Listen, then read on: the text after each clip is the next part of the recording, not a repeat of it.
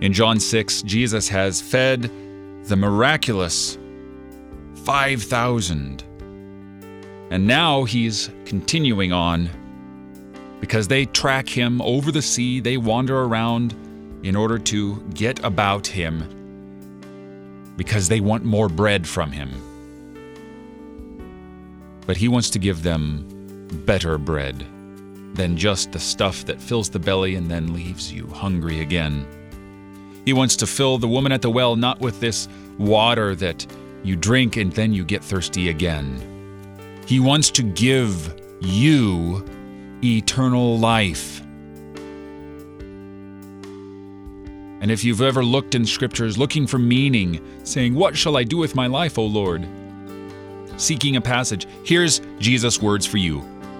What must we do to be doing the works of God? They said to him. Jesus answered them, This is the work of God, that you believe in him whom he has sent.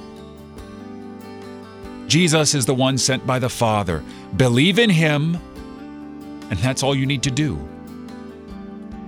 You believe in him. You love God. You love your neighbor and serve your neighbor. That's all there is in this life. And there are wonderful, manifold variations on what we can do in this life. And yet, that's all it boils down to love. Love is the fullness of the law. You're listening to Oratio, part of your morning drive for the soul here on Worldwide KFUO. Christ for you, anytime, anywhere.